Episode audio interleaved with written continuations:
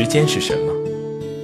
时间是恰好的相遇，时间是不巧的分离，时间是错过了一班轻轨，还是赶上了一场青春？时间代表生命中无法控制又不能忽视的境遇，我们只好怀着全部的憧憬和不安上路，即使心怀忐忑，也要出发，去寻找幸福。打开 FM 八十摄氏度，感受属于你我之间共同美好的短暂时光。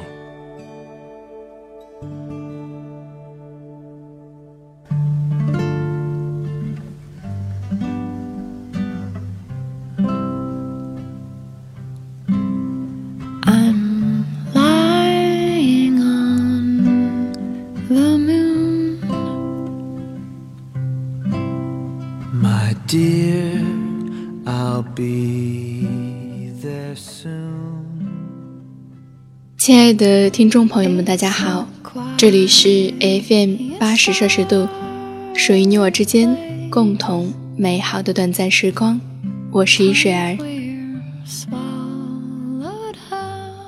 不知道你是否有这样的感觉？我现在的生活糟透了，我期待一次说走就走的旅行，我觉得换一家公司一定会节节高升。觉得换个环境，也许一切就都好起来了。在别处的生活一定比现在好，但真的是这样子的吗？今天我想和大家分享的这篇文章是来自于季潇的《在别处症候群》。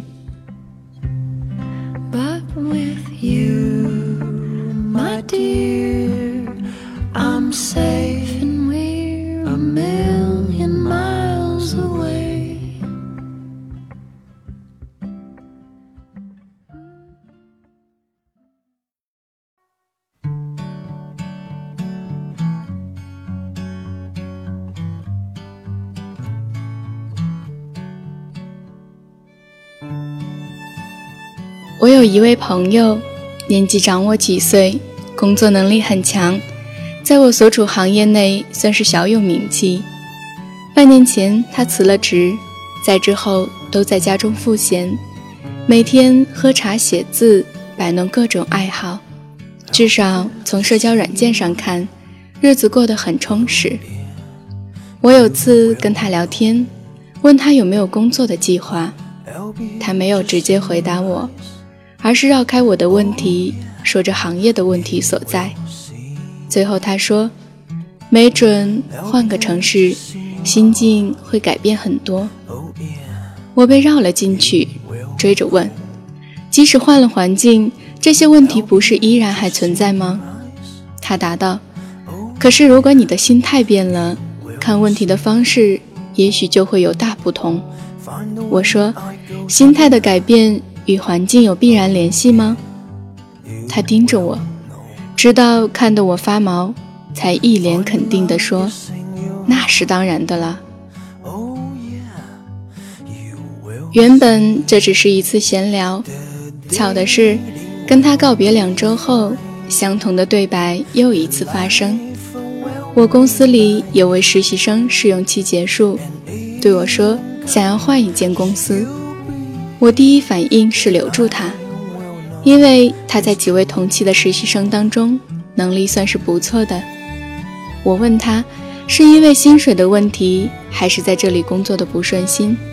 他坦白说，都不是，只是觉得自己每天做最基础的工作，一成不变的日程令他觉得是浪费时间。他说，没准换间公司会见识到更多的东西。我说，即使换一间公司，以你初入职场的能力，也一样是做同样的事情啊，何必操之过急呢？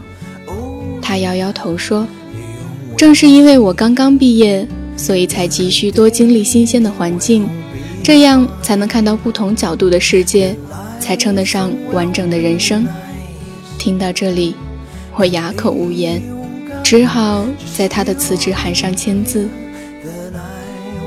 如果说我那位朋友还没有将话点透，实习生的道理则让我切切实实无从反驳。换做我是他的年龄，大概想破头也讲不出这样角度刁钻的观点。我不禁沉思，在大部分人眼中，世界狭窄就代表着见识浅、能力低、沦为弱势群体的想法根深蒂固，而经历不同环境所带来阅历上的充电是正常且理所应当的。然而，在这个逻辑关系里，人们似乎都在刻意地着重经历的获取，而忽略了阅历并非只要经历过就会拥有的这件事。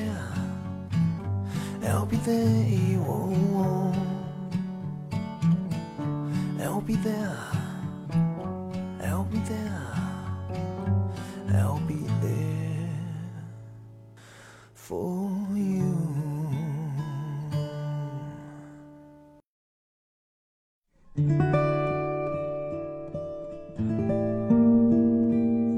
前不久，我收到一位朋友从台北寄来的明信片，正面是雄伟的幺零幺大厦，背面却只潦草地写着：“不多说了，在赶飞机。”回来的时候，我去机场接他，问到台北的感受如何，他带着一脸倦容说：“人太多，行程又紧张，很多景点都只是走马观花，照片都没拍几张。”实在难以描述他语气中的失落，有不甘，有无奈，更多的是累。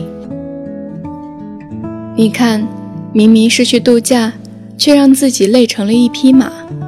在此之前，他何尝不是抱着摆脱都市生活、躲到远方旅行、换个角度看世界的想法？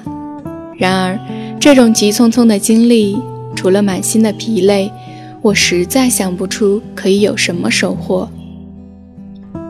事实上，我认识的许多人都是这样，在城市里一天天觉得毫无乐趣、枯燥乏味，犹如困兽，却以为去遥远的地方旅行时就会神采焕发、活灵活现。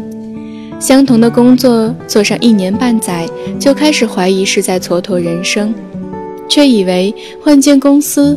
换个环境，就可以寻找到青春的激情、丰富的见闻和源源不断的新鲜感。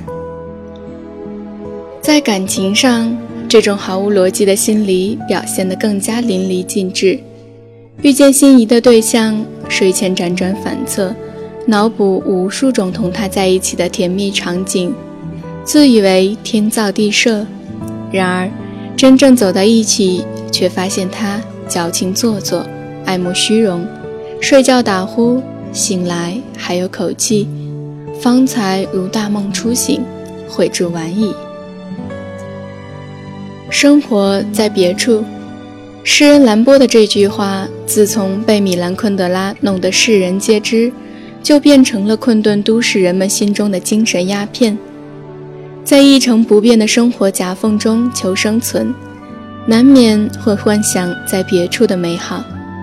那儿有清新的空气，恬静生活，有高薪待遇，闲暇时光，更有簇新的梦想，志同道合的人群和无数喜闻乐见的送炮女青年。记得念书的时候，我们的天敌是父母口中别人家的孩子。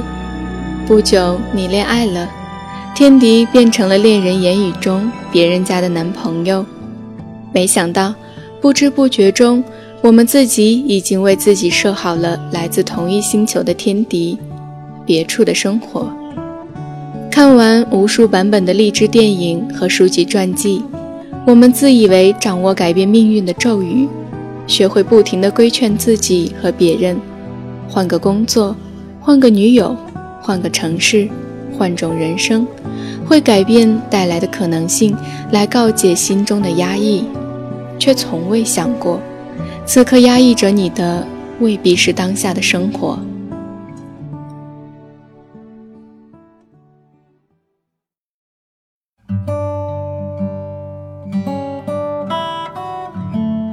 我另一位朋友，大学的专业是西班牙语，毕业后去厄瓜多尔援建铁路，在那儿工作了两年，决定回国。我问他原因，他说那里的环境过于艰苦，经常睡到一半，发现被窝里有一只巴掌大的毛茸茸的蜘蛛。出门走一圈，两米长的鳄鱼满街跑，有时候吃人，有时候被当地人捉走吃。不仅如此。他还遭遇过不下两次的持枪入室抢劫，终于有一天，他忍无可忍，觉得再待下去，可能总有一天会被鳄鱼吃掉，或者被无辜枪杀。于是，他毅然决定回国。回来后，他找了一份翻译的工作，薪水在国内也还算不错，但他始终无法适应。在厄瓜多尔的时候。他的工作比较自由，一到假期就买张机票满世界跑。可现在，就连附近的旅游城市，他也只能望洋兴叹。实在忍不住的时候，他就在广州租一辆自行车，漫无目的的满城跑。这种不适应感遍布他生活的方方面面。在国外，每天幻想八大菜系，梦里都是活色生香。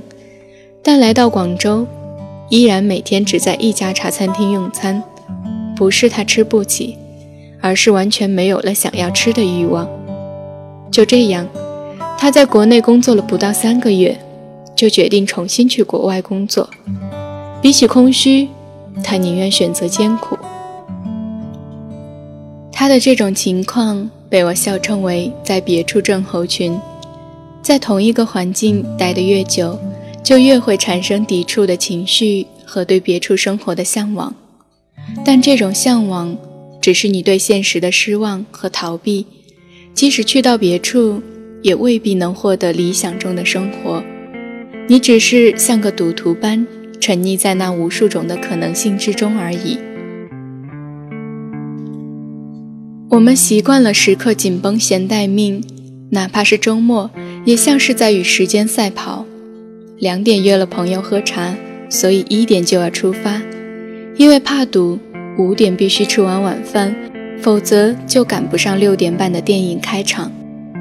我们也厌倦了这种枯燥的三点一线，以为在别处就可以摆脱所有的烦恼。但别忘了，在同样的城市里，有人下班路上观察蚂蚁搬家都要半小时，也有人。甭管在纽约、巴黎、东京，还是在公司大厦，都一样，拼命的赶时间，仿佛浪费一丁点儿就是罪过。生活不一定在别处。当我们将全部希望和幻想寄托在一个虚无的新环境时，可能我们早已忘却生活在这里的能力。其实，不被生活改变。亦不放过丝毫享受生活的机会，也许这才是生活真正的模样。微博上有人讲，现代人个个都选择困难症，在上海向往北京的烤鸭，在北京惦记广州的早茶，在广州垂涎重庆的火锅，在重庆梦到西安的肉夹馍。然而，我们在一次次向往和踟蹰中，浪费掉的。绝不只是光阴。